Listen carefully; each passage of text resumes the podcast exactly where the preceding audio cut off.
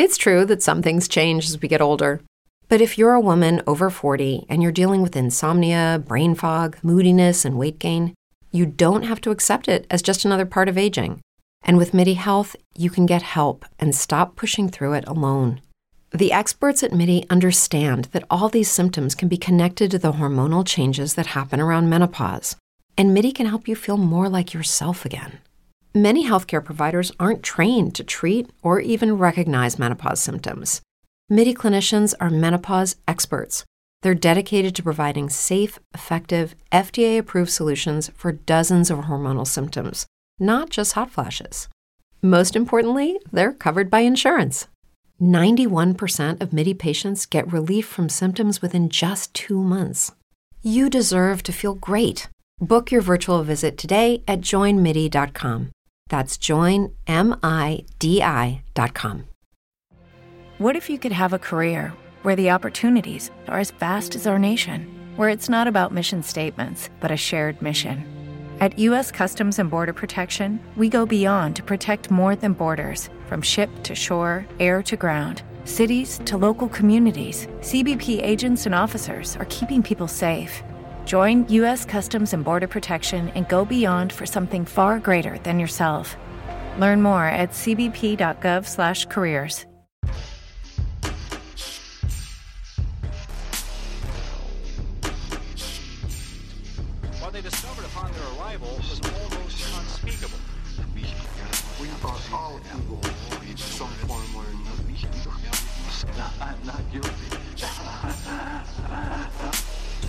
Won't bother you. It's the living you gotta worry about. Something, if I couldn't keep them there with me whole, I, at least I felt that I could keep uh, their skeletons. Hello and welcome to the Bad Taste Crimecast. I'm Vicky. I'm Janelle. Wow. Glass of wine. I was saying you sound classier as you're holding a glass of wine, mm-hmm. which we are drinking this the same wine from the last episode. I don't know if we talked about it or not, but I got this amazing honey crisp apple wine. Ooh, it really does smell very apple. It's so good. I didn't smell it before I drank it. I just drank it. No, yeah, this it's like apple juice, except it's got a little bit of cinnamon. Oh my god, it's really good. Apple juice. We have turned into the wine cast, the bad taste wine cast. um, if this is your first time listening, damn Janelle, As I hit all of the microphone equipment with a giant fucking glass. a special hello to you. Uh, we have a great show for you as always, as is the usual. but first, let's head over to the newsroom.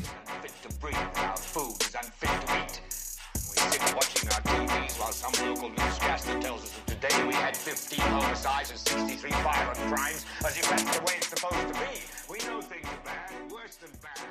So I wanted to talk about this because we didn't get a chance to talk about it in the last episode. And as of right now, the bill hasn't been signed, but recently a bill came up in California to close private prison facilities along with privately owned ICE detention centers. Sweet. Yes, which I was like, woo, awesome. Yes, woo. Big ol' woo, woo. so when this episode comes out, this is going to be a few weeks ago, and like I said, as of this time, the bill hasn't been signed. Although the governor has very much signaled that this is something he supports. This bill will more than likely close down the four large immigration detention centers that they have at the moment that can currently hold up to 4,500 people at a time. Of course, people in criminal, criminal justice reform and personally are very excited about it. I'm personally very excited about it because I think private prisons are bullshit. Uh, duh. I don't think that people should be profiting off of um, mass incarceration. I also And feel that way about many things, like private schools. And right, right. I could go on for days. Yeah. Yeah. So, according to this article from The Guardian, the private prison industry has for a long time seen California as kind of like their cash cow essentially. As recently as 2016 they were locking up private private prisons only. Were locking up approximately 7000 californians which is about 5% of the state's total prison population. However as of june of this year 2019 that number has gone down to approximately 2,222 of California's total inmate population. So it's interesting that it has actually been waning quite a bit. But of course, there are people who are not super thrilled about this, i.e., the people making money off of people being incarcerated or held in ICE detention centers. I don't know. I'm very excited about it. I it, again, it's something I wanted to highlight. These big moves in criminal justice reform. I like to bring these on the show so that we can talk about them. But what are your thoughts on this? Um, yeah, I'm with you. I especially the ICE detention centers. Yeah, yeah. those shouldn't have even fucking existed. But you know, yeah, privatizing anything runs a lot of risks and is obviously for profit. So you're not going to be getting the best quality. Although people try to bill it that way, it's it never is. No, no. It never ever is. No.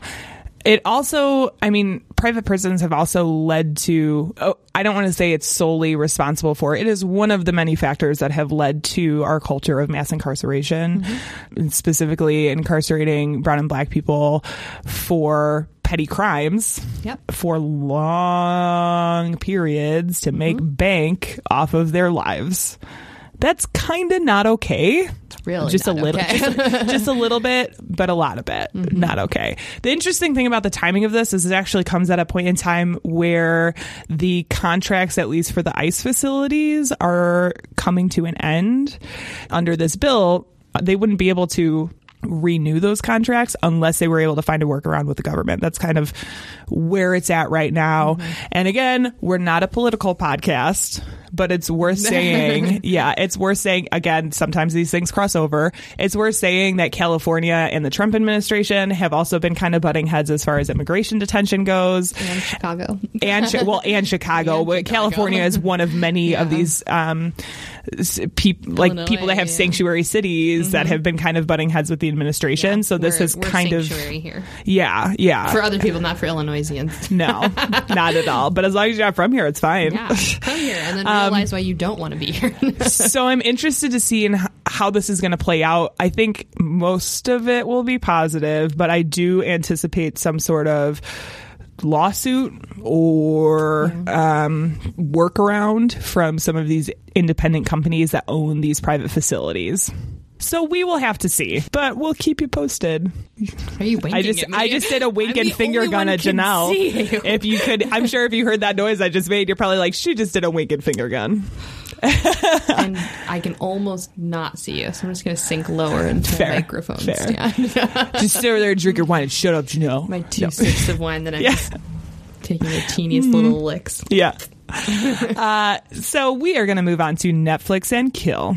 This week we're talking about a documentary called Roll Red Roll. I actually just watched Did you? It's on my list to watch and haven't gotten around to it yet. Which is but very funny because I haven't really been able to watch much of anything because of all the homework I've had to do. I haven't been able to watch anything because work. Yeah. But here we are. Yeah, it was very interesting. Yeah. So it's a 2018 documentary that is based on the Steubenville High School rape case. For those of you that aren't familiar with the case, this is Steubenville, Ohio. Steubenville, Ohio. Um, this happened in August, on August 11th, 2012. A high school girl who had been drinking large amounts of alcohol became incapacitated. She was publicly and repeatedly sexually assaulted by um, her peers, many of which who documented it and put it onto social media accounts. Um, very awful, very vulgar situation. Yep. Not great.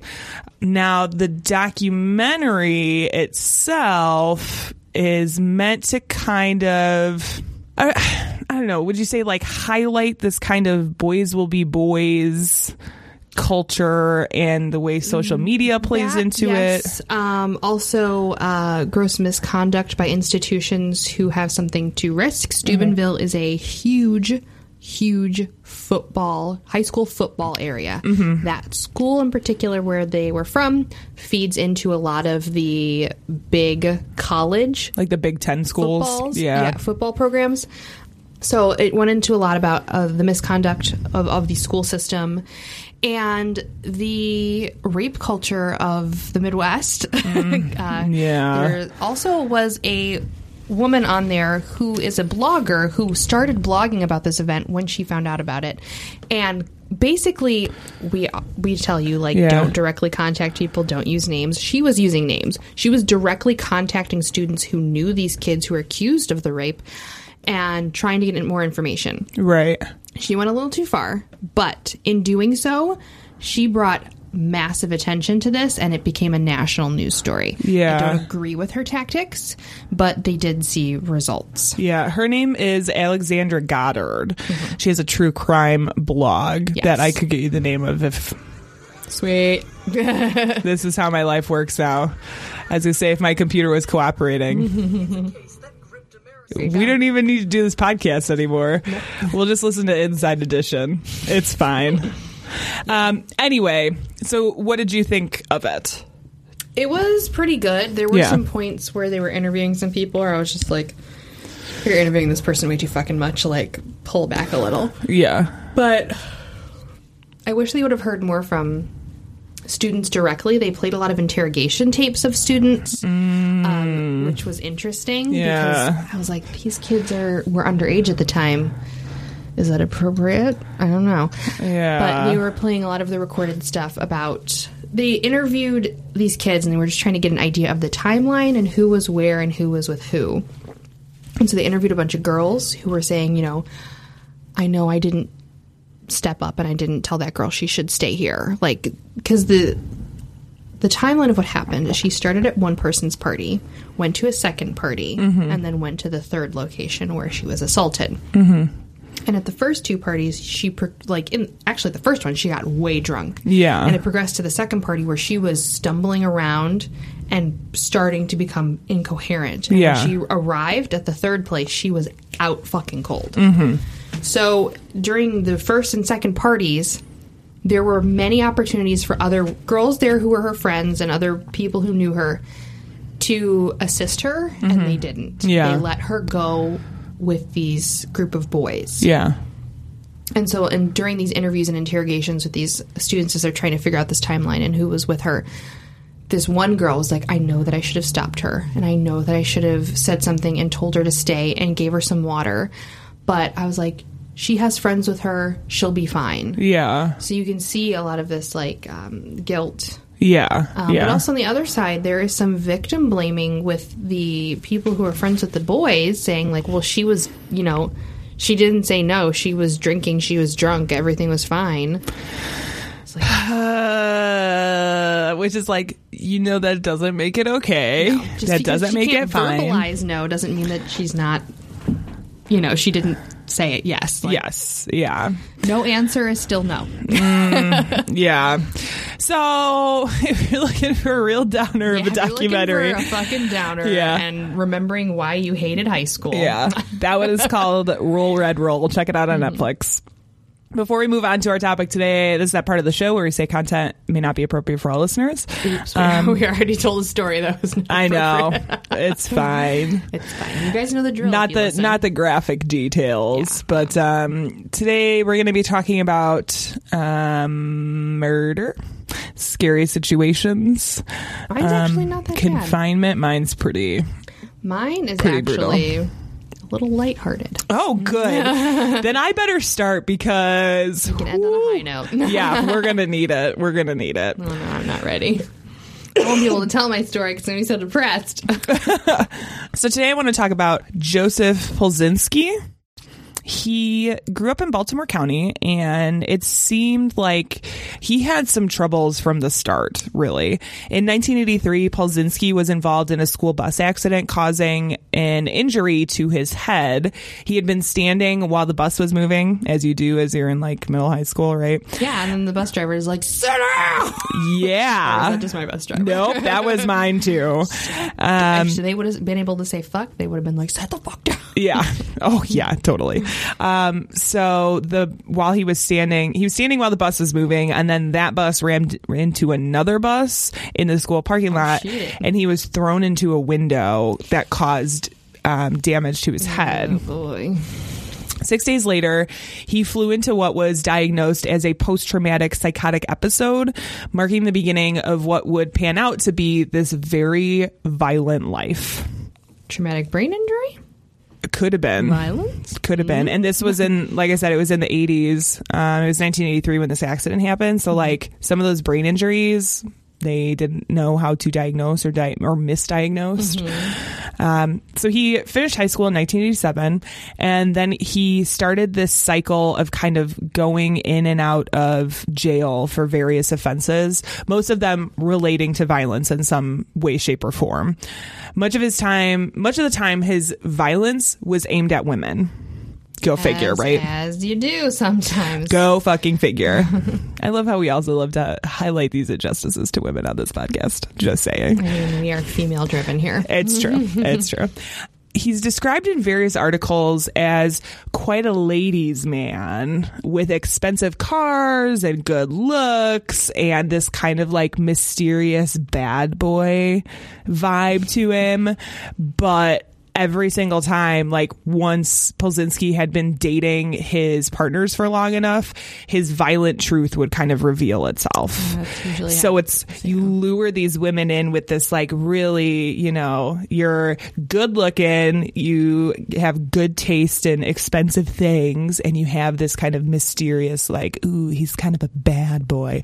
But no, he's a fucking bad boy that will beat you. Which is fucked up. Um, but according to an article by, it's for The Sun by Lionel Smith, over the course of 13 years, he dated multiple young women and he tended to go for young women, easier to control. all of which were lured in by his charm only to ultimate, ultimately be treated like trash in the end. I'm going to run through this list of everybody because this is not the main part of the story, oh, but God. it's relevant. Okay.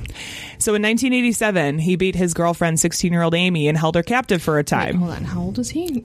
So he graduated in 1987. So he would have been oh, around 18. Okay. For Yeah. some reason, I was like, hey, he's way older than that. 16. Well, still, that's statutory rape. Eh, yeah, yeah. Okay. In the 80s.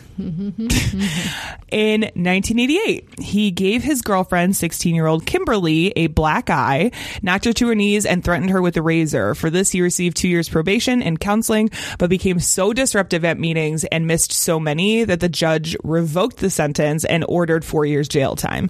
Of this, Serious lifetime movie flashbacks right now. right? Of this, he served two years before being released for good behavior. It's because there's no women in the prison for him Yeah, right? Who knew? In 1991, 17 year old Sharon was attacked at school where he threatened to blow her brains out. He was arrested for I this like as how he keeps getting older. Oh man! I And almost- they all and stay the same. age. Oh, Yeah. no, it's not on purpose, but mm. relevant. Yes, that's exactly what is happening here. He was arrested for this as well. And while he was out on bail, and contrary to a no, a no contact order that he had received, he contacted Sharon 15 times oh, and threatened to kill her if she testified.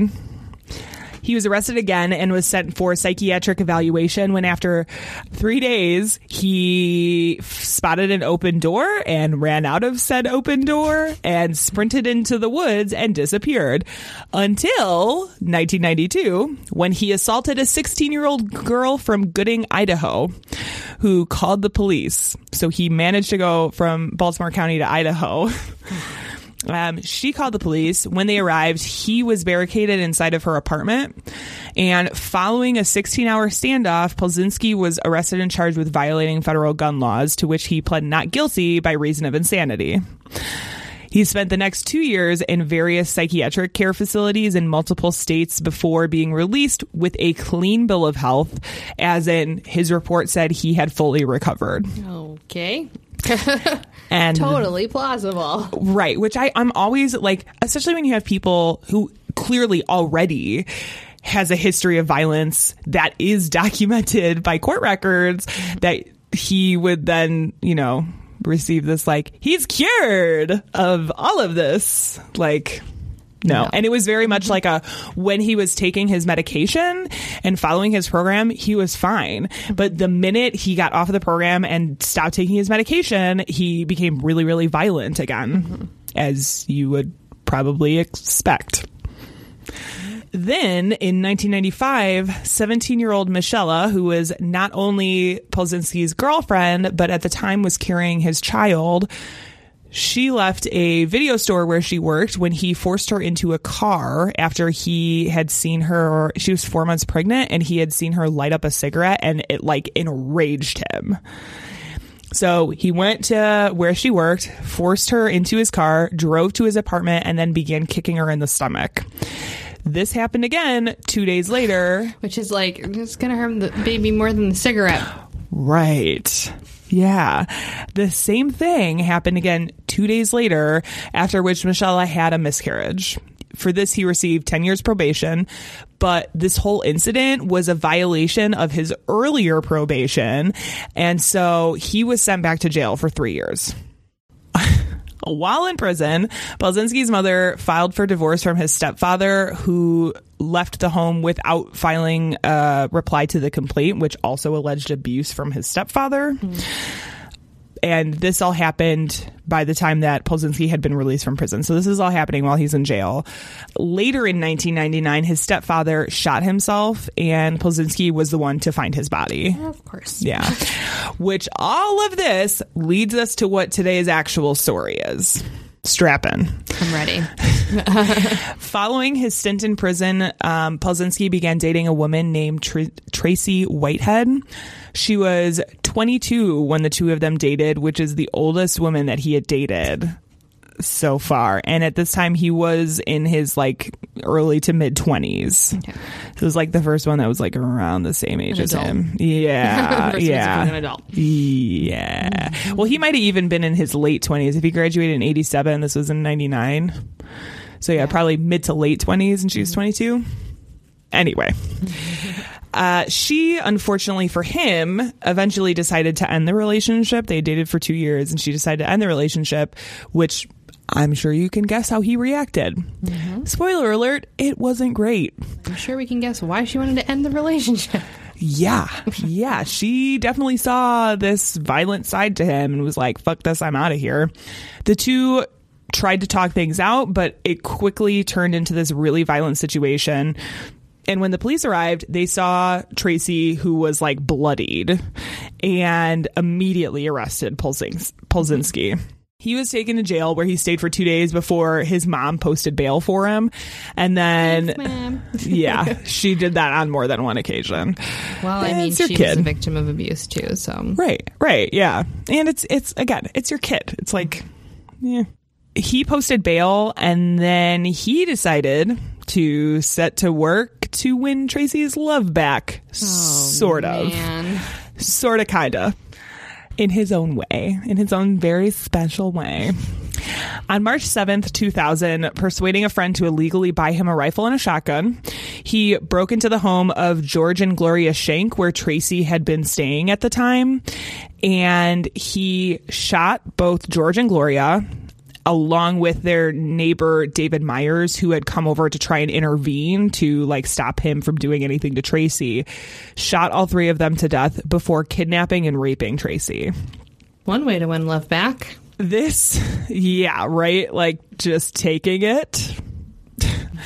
This sparked off what would be a 10 day manhunt for Palczynski, including roadblocks and like borders around the area that he was believed to be hiding out. Although he was able to evade capture and even like was able to travel through some of these checkpoints and barriers at least twice in that time period without police noticing. Yeah. The following evening after the triple shooting, there was a fourth shooting that occurred in Palczynski's attempt to hijack a car. Jennifer McDonnell, who was a pregnant mother of a two year old, was the driver, and she was killed by a ricochet bullet when Palczynski was trying to do this. What I what I might say Do the thing. is an unsuccessful hijacking. He doesn't end up taking her car. She just dies. Um, unfortunately. This I think probably freaked him out a little bit and he decided that instead of taking that car, he instead hijacked an 81 year old woman without incident. She was not injured. Now that he had a car, Palczynski took Tracy to the Elrich Motel, where the clerks failed to notice the man was checking. The man that was checking in was Palczynski because you got to think at this point in time, his name and face were plastered everywhere. Like police were looking for him everywhere. There were wanted posters and all over the news. They just didn't notice. After all of this was over, Tracy did an interview with WJZ Channel 13 in Baltimore, Maryland, where she kind of explains next. So I'm going to play a little clip from this interview and I will let her tell you what happens next. Mm-hmm. That's when David Myers came around. He heard me and he shot him. Then we walked to a field and he told me to lay on my stomach. And he put the shotgun up to the back of my neck. And all I kept saying is, please, please, if you're going to kill me, let me call my son and tell him I love him. And call my family and tell him I love him before you kill me. We went in, he turned the TV on, he seen himself on the news. He seen that, you know, someone had died, Miss McDonald, and he looked at me and he smiled. And I put my head down and I cried. They said she was a mother. And I just shook my head. And um, then he was like, We gotta go, we gotta go. So we walked out, walked around, and he said, Oh my God, the police are here. It's only one police car. And all of a sudden, I just started running. I knew the, the guns were in the car. He couldn't shoot me. That was the only chance, the best chance I had. Okay, so as she just said, she sees cops in the parking lot and is like, "This is fucking it. I need to go now." And he panicked. First of all, um, ran into the woods. There was like some nearby woods that he escaped into. Somehow, after all of this, Palczynski ended up in Virginia where he crossed paths with a man named William Terrell and forced him to drive him um, to a Virginia shopping center in order to buy food and like all of this various survival gear. And then he told Terrell that if he didn't comply, he was going to shoot whoever was around. And I'm sure at this point he fucking meant it. He had already killed four people. So, um, police were able to later find Terrell in his car around 3:30 a.m. the next day unharmed after Palczynski had released him and he had decided to keep his promise not to call police. He had just stayed there which I found interesting, and police found him. I'm sure at that point in time he may have been reported missing. It's hard to say, but he was able to make it out unharmed. Unfortunately, Palczynski wasn't quite done with Tracy yet. At this point, he was able to go back through all of the barriers that police had set up and back into Dundalk, Maryland, where um, instead of going after Tracy, he went after Tracy's family. At the home, he found Tracy's mother, Lynn, and her boyfriend, Andrew McCord, and their 12 year old son, Bradley McCord. All three of these people were held hostage for the next 97 hours. Oh God. Yeah. And this totally it resulted in this huge police standoff in the neighborhood. And when you go back and look at these videos and I'll put I should put I think I have all the ones that I happened to see while I was there. Put them with the notes um, on our website. But they have the news outlets covering this standoff with police, and the neighborhood is like your standard suburban subdivision. I mean, it's a very, it just looks like a quiet neighborhood where nothing goes on and just police everywhere. Police, who were, of course, surprised to find out he had made it back inside their barriers, immediately surrounded the house. They shut down access to the neighborhood. No one was in allowed inside of what they were considering their inner perimeter. And residents were actually asked to leave their homes and they were moved to stay in a shelter that had been set up at a nearby elementary school. Police also commandeered a nearby home to set up like a command post of sorts. Of course, his single demand was that he be allowed to talk to Tracy. Um, Of course. right, yeah. Something which was repeatedly and unequivocally denied by police. They were like, no fucking way. Because obviously, if this is the only thing that he's asking for, if he gets that thing, chances are he'll kill the people that are in the house. At this point, um, Tracy herself had been moved to an undo- undisclosed location that was later revealed to be a Holiday Inn that was under 24 hour police surveillance. Both parties appeared to be at this kind of stalemate, and police were, they were even going on the news saying, We're ready to wait you out. Like, we're going to be here if, you know, all he was wanting was to talk to Tracy. That's his only demand. Police were like, all right, well, Fun. we'll we'll be here when you're ready to do something. But then on March 21st, 2000, in speaking to his hostages, Palczynski warned them that if he didn't speak to Tracy, he was going they were going to die the next day. Is what he was telling the hostages. And fearing for her life and doing something incredibly smart, Lynn Whitehead was able to slip a Xanax into Palczynski's drink during dinner because I'm assuming he's probably forcing them to make dinner and stuff. Um, yeah, she was able to slip a Xanax into his dinner, which I was like, oh my god, that's so smart. and so she and Andrew McCord were able to escape through a window later in the evening, leaving their son behind with the assumption that he'd be able to be rescued by police. This sounds familiar. Does it? I feel like there's a movie made out of made from this. I think there might have been. I'm not sure.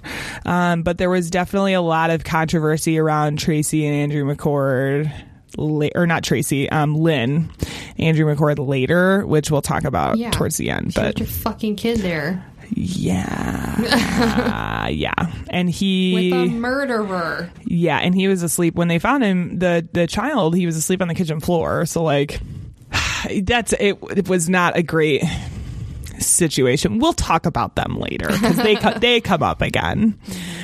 The boy left in the house um, would actually become this kind of driving force for police to enter the home a lot quicker. According to an article by Fredrick Kunkle for the Washington Post, quote, led by two tactical officers and armed with 9mm submachine guns, county police stormed the Lang Street apartment to end the siege and rescue Bradley McCord, who was sleeping. Officers Frank D. Barile, 36, and Robert Robert O. Jones, 37, opened fire with 9mm MP5 Heckler and Koch submachine guns. Each has a 30 round magazine. Not enough End quote. bullets. Well, the later autopsy revealed that Palczynski had been shot 27 times between the head and torso, four bullets severed major arteries, and 19 hit non vital organs, causing massive internal bleeding from which he would eventually die. The rest, it seems, landed between his jaw. They talked about one of the bullets shattered his jaw hit his ribs and a lung, and a couple even missed, only to be recovered later by investigators. It was like seven or eight bullets that were recovered by investigators that weren't physically inside of his body somewhere. The autopsy didn't reveal any drugs or alcohol other than the Xanax that he had been given by Lynn. And it's worth noting that the public was not totally convinced um, that things had to turn out with 27 bullets inside of the attacker, but police continue to hold that the shootings were justified. It's hard to say when you're rolling in with some machine guns. Um, some machine guns is like, no thanks. But they also in some of the articles I talked they talked about we don't understand why they had to use such violence against an unarmed man. But I'm also thinking, well, he had a bunch of guns mm-hmm. with him. But then I thought most of the guns I think were left in the car at the hotel after Tracy escaped. So I don't know that he was able to really get any more unless they had guns in the house. yeah. I don't know. Especially if he was drugged, like Yeah. 20, 27 bullets for a sleeping dude. I don't know. It does seem a little excessive personally, but not long after Palczynski's death, a 48 year old woman named Constance Ann Woe was cha- uh, charged with illegally purchasing firearms for a convicted felon. And while she didn't have any prior criminal history, she had been paid by Polzinski the day before his rampage to um, buy the weapons for someone she knew was a felon. For this, she received 16 months in jail, and later, after a civil lawsuit was filed, she was ordered to pay $450,000 to the victims' families. yeah.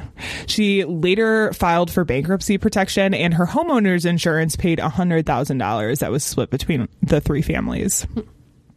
Now, in an interesting twist, I said we were going to come back to Lynn and Andrew McCord. Yes. In an interesting twist, Andrew McCord, who was one of the hostages, attempted to collect a $10,000 reward that had been offered by Metro Crime Stoppers, saying that he was the first one to call 911, which led to Palczynski's death slash arrest, if you call you know, count it as an arrest. But he's like, well, I called 911, so I should get this reward. Um, yeah, no. this was rejected because he hadn't called the hotline to like give a tip that led to the arrest. Tracy's family, who had been held hostage, also filed a lawsuit against the police, claiming that the police had failed to protect them. But police also came out and said they offered them many forms of protection when they knew that Tracy had been kidnapped by this ex boyfriend of hers. They went to the family and said, We can have an officer stay at the house, we can have a unit parked out front of the car, and we can increase patrols in the neighborhood, all of which they were just like, Nah, we're good. Yeah. Um, so obviously Palczynski died from his injuries. I wasn't able to find anything as far as the result of that lawsuit. My assumption is they probably would have been denied um, and discarded. Who knows? But Tracy was able to be returned safely, which I guess is great, although he also killed four people, but he's dead. So that's the story of the crazy manhunt slash hostage situation, which is what our episode is about, which I realized I didn't say that at the top. Yeah, didn't say it at the top. We're talking about hostage situations, but the story of Joseph Palczynski.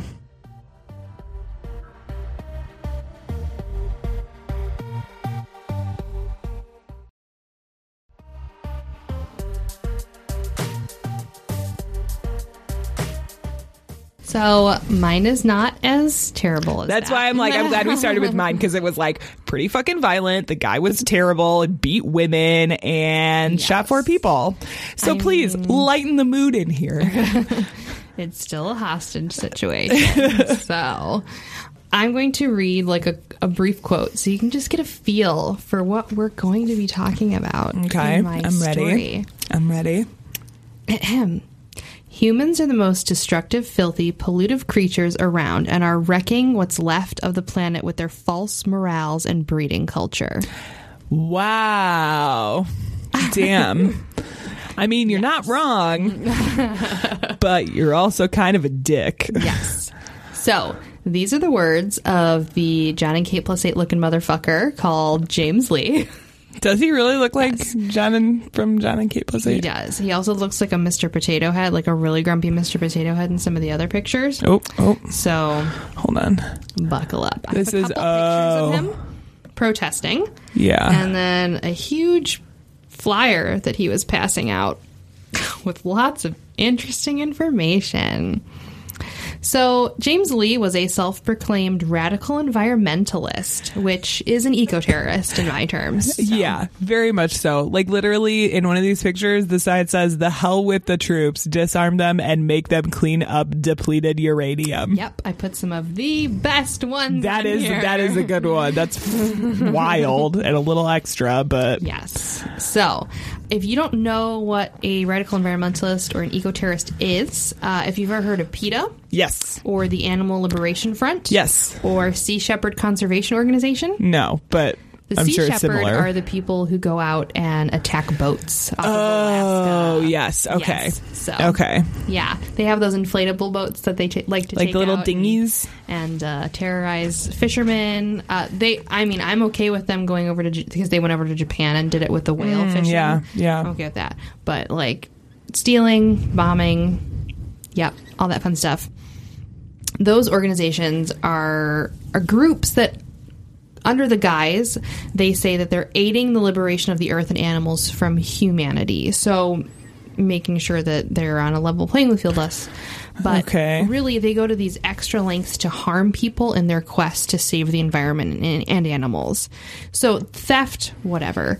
Um, but they're like actively making most of these people are making bombs and chaining things to people and doing all kinds of terrible things. Which I've always found really strange because for people who are like all about nonviolence against animals, they're pretty fucking violent. One of the scariest things that they do, um, and a lot of these uh, environmental activist groups, not so much the animal ones, but the ones that try to save forests and land, Yeah. is they will drive big, huge nails into trees so that when people go to cut them down, it kicks back, and that has killed people. Oh my god. So when you hit metal and you have a chainsaw, Yeah. it will whip the chain off of the chainsaw, Yeah. and that chain will come back at the person who is Dude. utilizing the chainsaw. That's crazy. So there's things like that. They've actually thrown, you know, PETA is known for throwing blood, but there have been people who've thrown acid and done acid attacks. oh my god. Um, yeah, so there's all kinds of terrorist activities that these people participate in. Uh, James Lee adhered to these kinds of principles and was building his own version of PETA called SaveThePlanetProtest.org. Uh, the website was actually just recently taken down.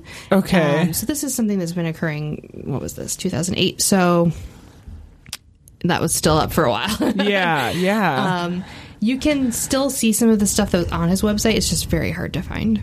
yeah. Well, I'm sure you, you might be able to go in the Wayback Machine and Yeah, if you put in the website, nothing comes up. It's like No. this is no longer a domain. Hmm. So the organization focused on attacking the Discovery Channel. Yep, the Discovery Channel.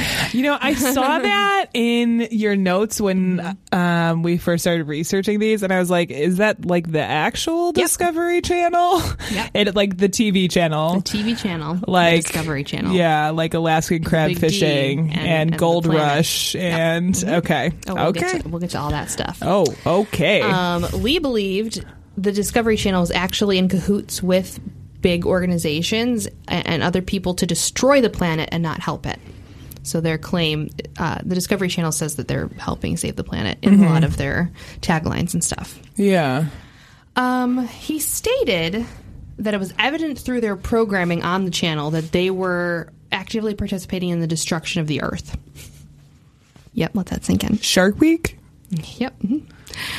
now, there's not much info available about Lee before he started the website. I wanted to know more about like what got him into this sort of environmentalism, but I wasn't really able to find anything about him in during school or growing up.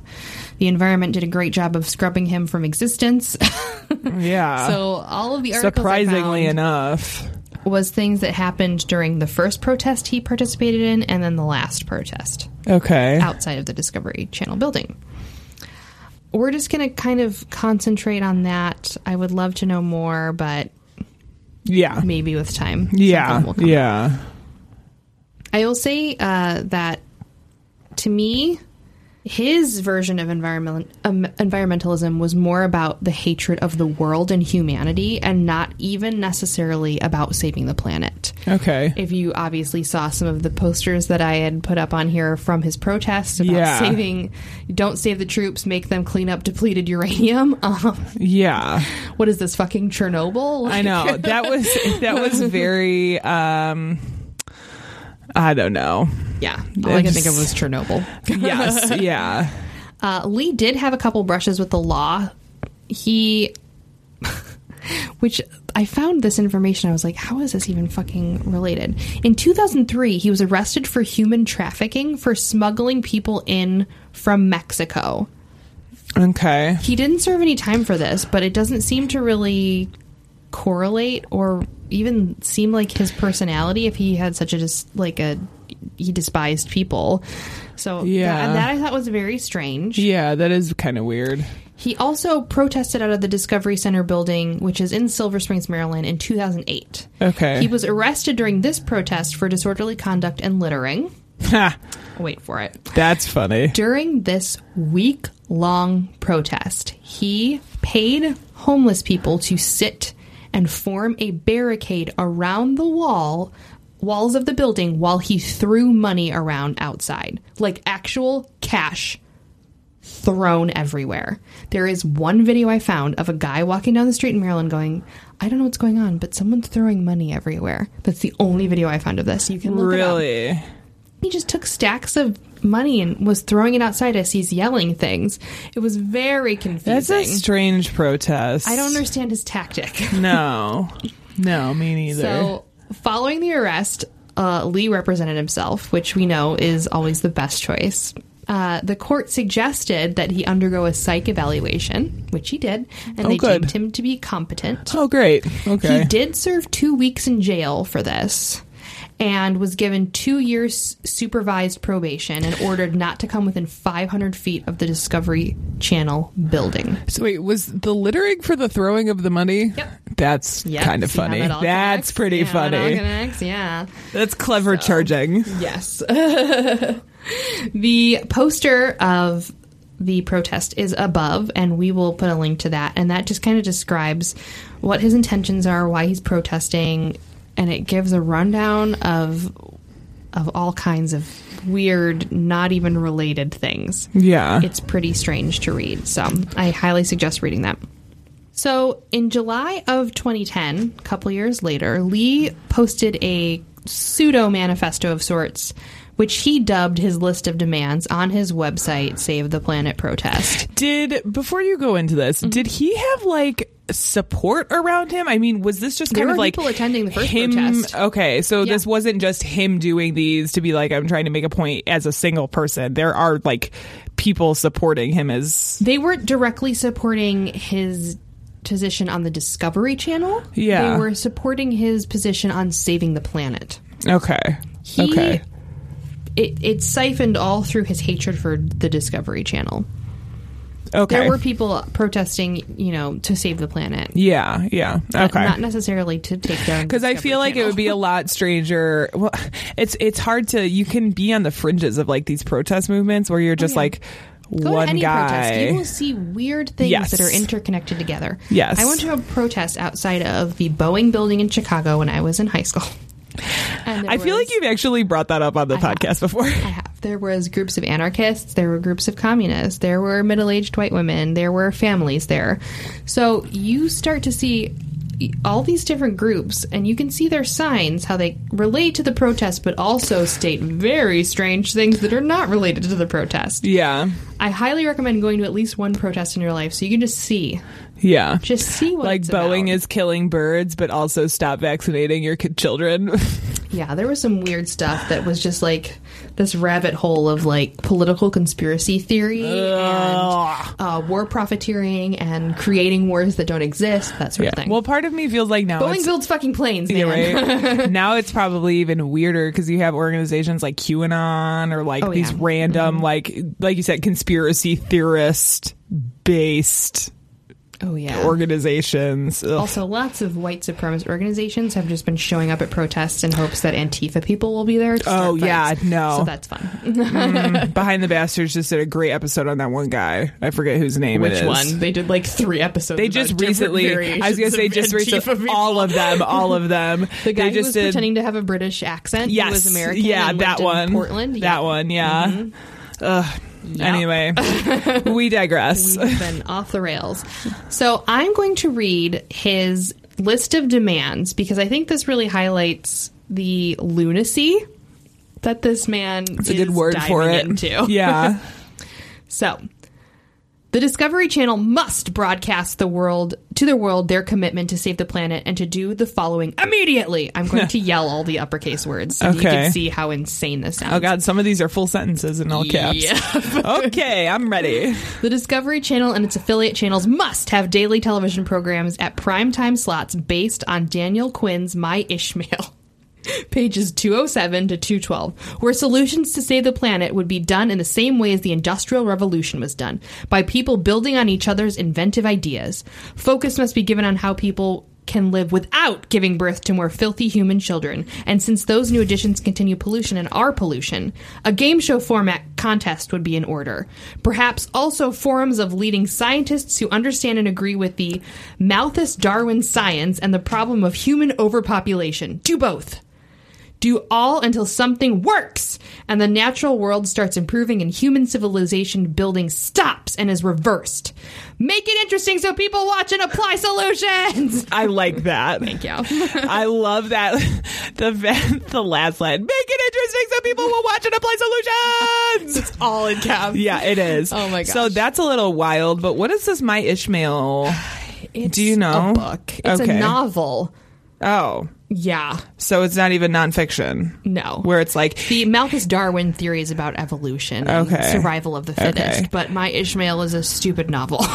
Because I would have assumed it would have been from some like a nonfiction like theory book of Mm-hmm. ways to you know not like I don't know. That'd be like somebody picking up Moby Dick and being like, "This is the solution to climate change." I mean, it could be. Whales revolt. That is Yes, the solution yeah. to climate change. All right. Number two. All programs on Discovery Health TLC must stop encouraging the birth of any more parasitic human infants and the false heroics behind those actions.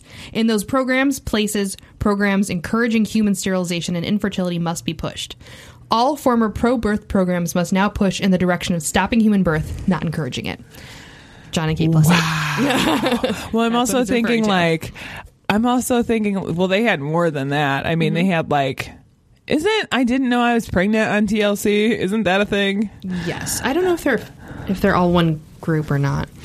I'd be curious. I totally, and you know what? Honestly, completely forgot that like Discovery also owns TLC, and that they are under the same parent company. Yeah, they also. I think there's one other one too. I wonder. Keep going. I'm just going to So, look into number some three. stuff. All programs promoting war and the technology behind those must cease. There is no sense in advertising weapons of mass destruction anymore. Instead, talk about ways to disassemble civilization and concentrate the message on finding solutions to solving global military mechanized conflict. Again, solutions, solutions, instead of just repeating the same old wars and the new weapons. Also, keep out the fraudulent peace movements. They are liars and fakes and had no real intentions of ending the war. All of them are fake! On one hand, they claim they want the wars to end. On the other hand, they are demanding the human population increase. World War II and 2 billion humans, and after the war, after that war, the people decided that tripling the population would assure peace. What the fuck? Stupidity! More humans equal more wars! What? I. yep. Yep. Um, I like the assumption that more people equals equals more wars, but I also appreciate the fact that in his manifesto he used WTF. Yes. Number four, civilization must ex- be exposed for the filth it is. That and all its disgusting religious, cultural roots and greed. Broadcast this message until the pollution in the planet is reversed and the human population goes down. This is your obligation. If you think it isn't, then get the hell off the planet. Breathe oil. it is the moral obligation of everyone living otherwise. What good are they? No comment. This is the this is this is the problematic one. Are you Oh, is it? Oh, no. Number Okay. five.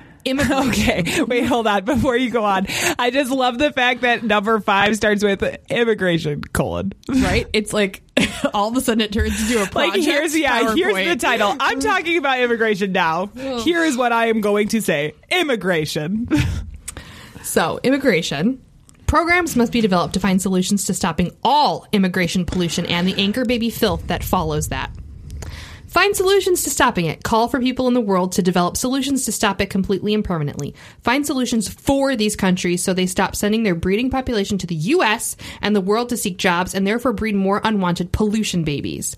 Find solutions for them to stop their human growth and the exportation of that disgusting filth. The first world is feeding the population growth of the third world, and those human families are going to where the food is. They must stop procreating new humans looking for non existent jobs. that's pretty Very, problematic. Very relevant to now. It is, but that's wicked problematic. I mean, mm. that's like yeah. okay. Six, find Let's solutions for global that. warming, automotive pollution, international trade, factory pollution, and the whole blasted human economy. Find ways so that people don't build more housing pollution, which destroys the environment, to make way for more human filth. Find solutions so that people stop breeding as well as stop using oil in order to reverse global warming and the destruction of the planet. Okay. Number seven, develop shows that mention the Malthusian science about how food products lead to the overpopulation of the human race. Talk about evolution. Talk about Malthus and Darwin until it sinks into the stupid people's brains until they get it. They're This actually is like- they're actually disproving Darwin's theory of evolution. So never they? mind. Oh yeah, Oh. it's not about survival of the fittest. There's actually more randomness involved. Oh, Anyway, but it's still an evolution of sorts. Yes. Okay. They're, they're disproving the survival of the fittest aspect of it. Okay. Because there are certain populations of animals that guard their weakest yeah. Okay. to further that population. So I the gotcha. survival of the fittest gotcha. isn't necessary. I'm just making sure that evolution is still a thing Yes, because evolution's still a thing. It's just his science, specific, y'all. His specific version of it is questionable. I'm gonna take I'm gonna take a hard stance and say on this show we believe in science. I do believe in science. Okay, we believe in science I don't on believe this show. in big science though, like pharmaceuticals. Well, that's a different but you can't say broad science science. unless you think of all of the things under that. Vaccinate your kids. Evolution is real. Those sciences. Continue. Yes, I believe in those sciences. Eight, saving the planet means saving what's left of the non human wildlife by decreasing the human population. That means stopping the human race from breeding any more disgusting human babies. You are the media. You can reach enough people. It is your responsibility because you reach so many minds.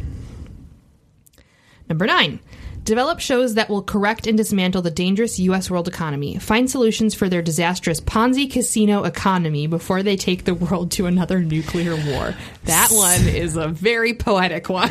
So this is interesting because again, it's like, well, you're not totally wrong entirely. Mm-hmm. Um, however, I d- one, I don't know. casino. Ooh. Ponzi Casino, yeah. I don't know how the Discovery Channel would dismantle the U.S. world economy. Right. One.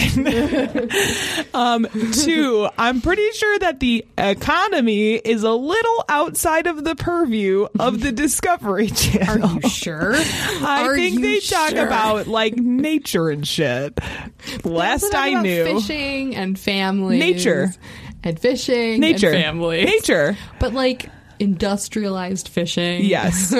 yes. And families. Yes. But definitely not the New York Stock Exchange. No. Economics are Yeah, no. but- It's like here's Discovery Channel, and up here on a whole other level is the economy, and the two will never meet. They run in parallel lines. Um, I think you're wrong because Discovery Channel actually is the puppeteer for all things in the government and the economy. Discovery They Channel has been running the Illuminati this whole Discovery time. the they are the Illuminati. oh man. I have two more, I swear. Okay. Okay. This is 10. no. This is fun. I'm enjoying This this. is, it's a wild ride. Yeah. Number 10. Stop all shows glorifying human birthing on all your channels and on TLC. Stop future weapons shows or replace the dialogue condemning the people behind these developments so that the shows become become exposés ra- okay exposés i'm like exposes Exposes. rather than advertisements of arms sales and development so i think they're talking about like the pawn shop and the gun trading shows Gotcha. So while we were talking about all of this, I did a quick search for like TLC birthing shows, right? Mm-hmm. So we have things like a dating story, labor games, 19 kids and counting. Labor Games. I didn't even, I don't know what that is. I didn't know I was pregnant. John and Kate plus eight, which is now Kate plus eight. Um, table for 12, Mm-hmm. sweet home sextuplets, bringing home baby, uh, wedding baby story was on there. one born every minute. Some of these aren't long, aren't on anymore. Yeah. But I mean, clearly, Mm-hmm. like, but they're positing them as family stories yeah, which they are most of them. But they Except do- for maybe mean, I didn't know I was they- pregnant. They do. They do have a birthing agenda Yeah. because all of the stories hinge on someone giving birth to a bunch of fucking Yep, kids. that's it. I see. I see. The birthing agenda needs to be stopped. They're secretly making me want to have kids. I'm pretty Oh, sure that's me. what it is. Every one of those shows, I'm just like, close it up. no, I'm not really Shut into that kind of garbage. I'm Oh, more God, into no. the like Spooky um, stories. intervention, hoarders. I'm into that kind of garbage. That's the kind of garbage TV I like.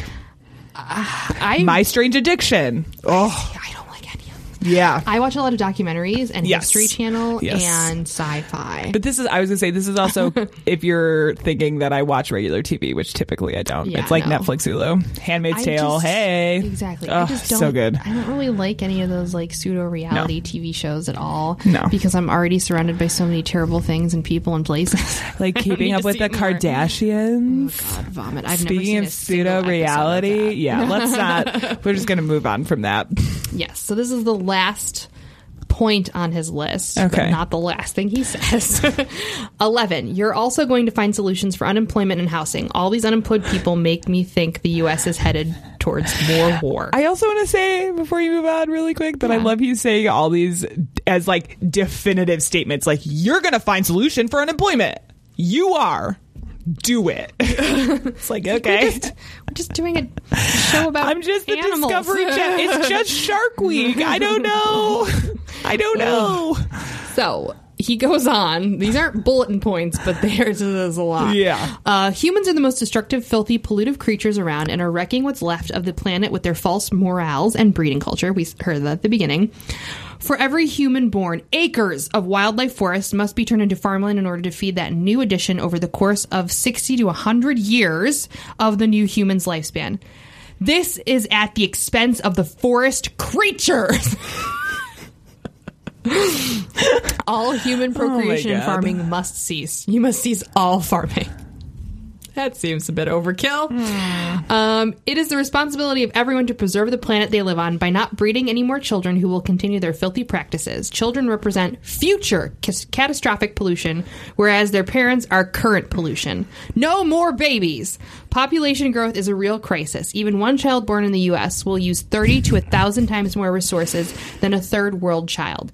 It's like a couple are having 30 babies, even though it's just one.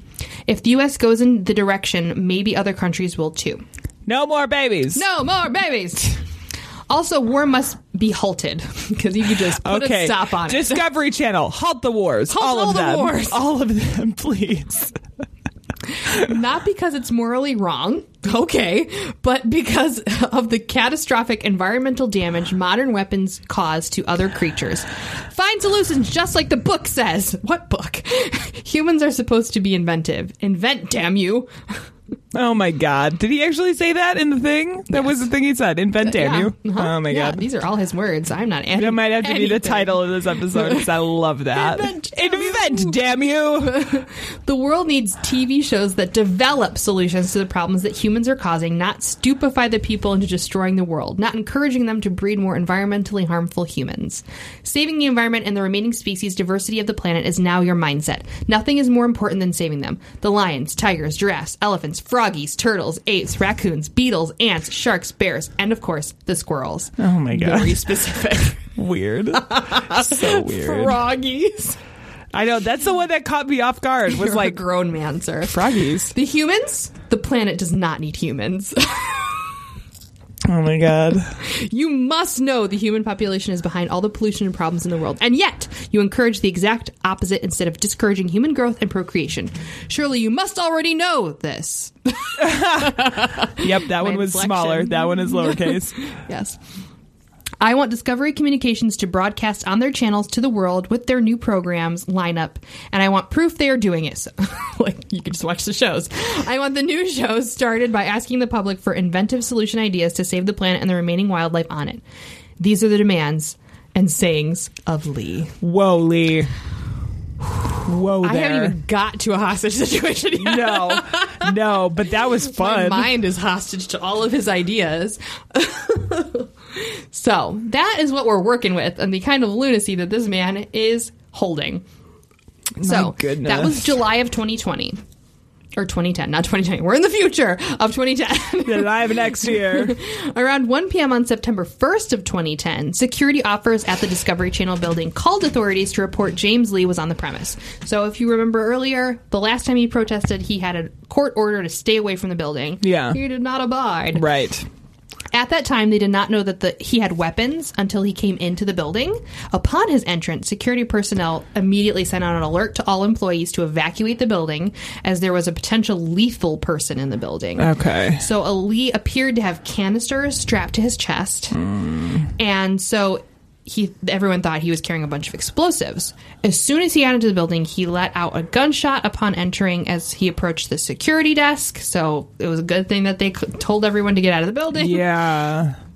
Now, one of the scary things was there is a daycare on premise inside of the Discovery Channel building, which they. I mean, I had flashbacks to Oklahoma City bombing. They immediately got those kids out of there. Good. Like, boom, Good. separate entrance, gone. Yeah. Um, they were all evacuated across the street. Um, 1,900 people were inside the building that day, and only 12 to 13 people remained. There is a debate about yeah. 13. It's most likely Still, 12. that's pretty good to That's get that good many to only have 12 people left. Yeah. Uh, Lee took three people hostage. There was a security guard and two other males, and he had them in the main entrance. And it was, if you look at a picture of the building, it's all glass. It's all Yeah. open glass. Yeah. Um, so he began some brief negotiations with uh, the police department.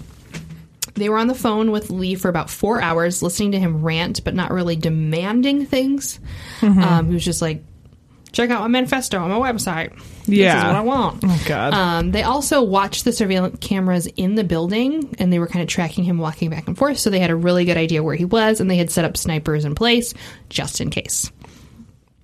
Now, Police Chief J. Thomas Manger of the Montgomery County Police Department stated at times during the negotiation he was calm, but I wouldn't call him lucid. The conversation was indicative to me that he was dealing with some sort of mental issues. So if you read that manifesto, we could definitely say that he is has some severe mental issues. I would say so. Yeah. Even though in an earlier case where he went under psychiatric evaluation and they said he was fine, I I think he's just really good at hiding it. yeah. Yeah.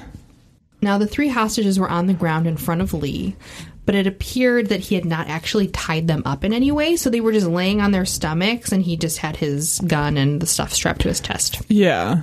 Lee also did not communicate with the hostages much at all, didn't really tell them to repeatedly like stay down or anything like that, um, which would kind of be a point that would turn in this whole thing into a disaster. well, for Lee anyway. Yeah. He was speaking with the negotiators and trying to like keep his insane ideas about the Discovery Channel going. And at this point, one of the hostages kind of moved, like started to wiggle a little bit, not get up all the way, but just kind of like, you know, you're laying on your stomach for Yeah. four fucking hours. Yeah, you're Yeah. going to need to move. This immediately made Lee freak the fuck out, causing him to draw his gun. He kept it pointed directly at the back of the hostage's head as he started screaming what he was talking about to the negotiators. At Yeah. this point, the police department decided it's a go. We need to go in. So they uh, let the snipers in position uh, know that they needed to take a shot.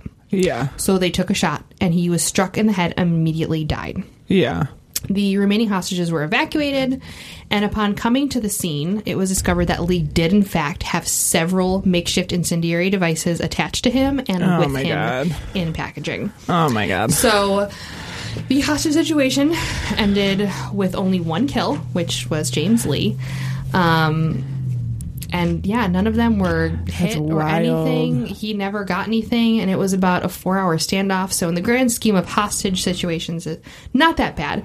I picked this one though because I thought there was some really interesting build up to this.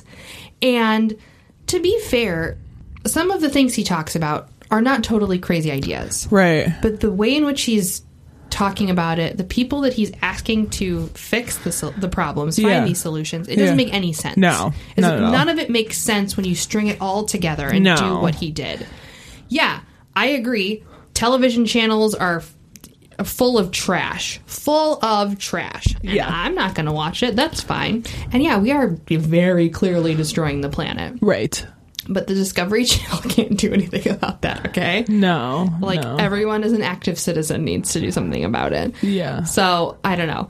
It's just it's a roller coaster. It's a roller It's- coaster of like, okay, that's a good point, but also maybe not the immigration points. it's hard to justify. Yeah, that's the thing. Is like some of the stuff like, in there, like in. the stuff about immigration, the stuff about the economy. I Mm-hmm. mean, even like I, it, the whole thing, the whole thing really was Yeah. just absurd and ridiculous. And I'm so glad you read it all. I know. I was I That was debated really back fun. and forth. I was like, No. maybe I should just read a couple. But I'm so like, glad no, you read the whole thing. This really highlights how insane he was and why everyone was confused about what he was doing.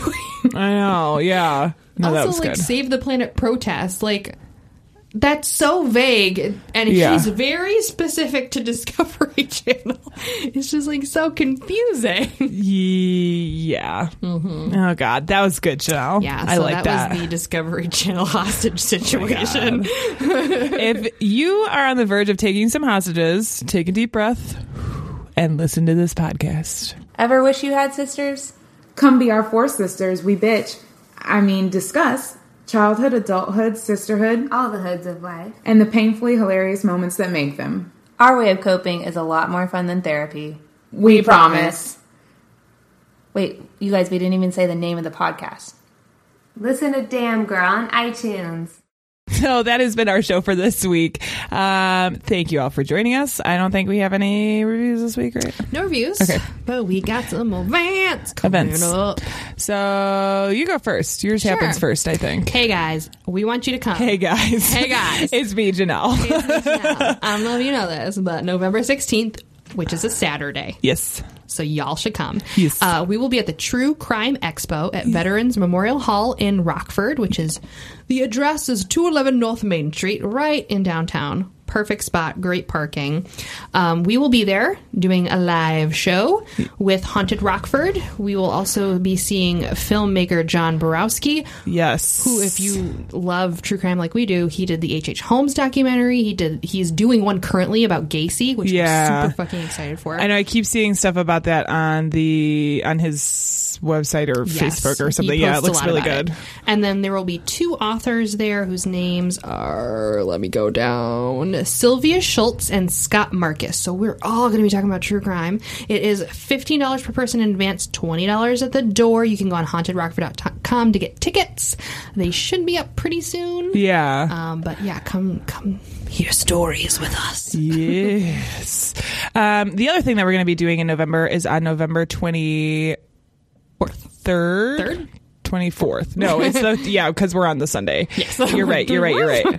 I'm I sorry. said that the last episode. I hope it's correct. no, no, no. Yeah, it's it's so the whole event is the 23rd and the 24th. It's Mr. Willie's Dark Arts and Oddities Con. We will only be there on the 20 on Sunday, November 24th from 11 to 7 p.m. We're going to be there talking to people, doing some fun stuff.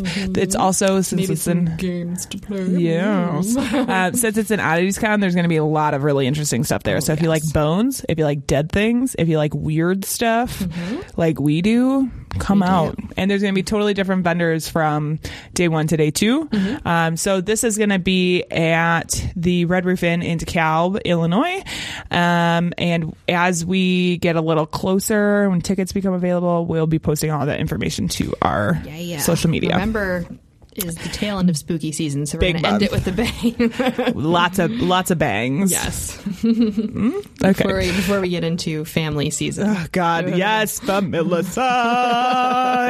um, we'll see, baby. I gotta try and convince Janelle to do another one. Are you committing familicide or what, Oh. what's happening? No, but it is the time for familicide. Yes. when all the families Nothing get together. says holidays like Yeah. familicide.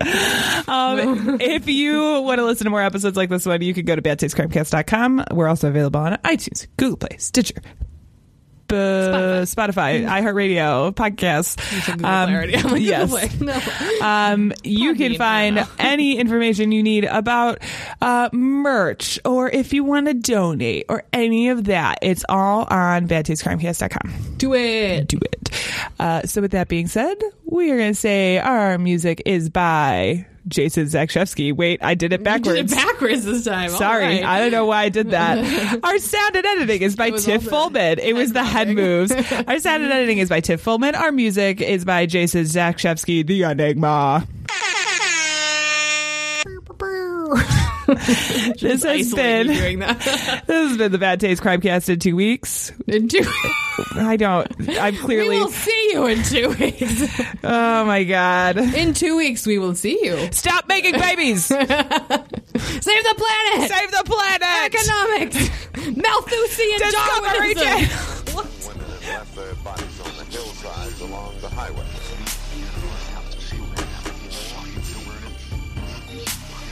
Was as if a wave of evil washed over this town. We are all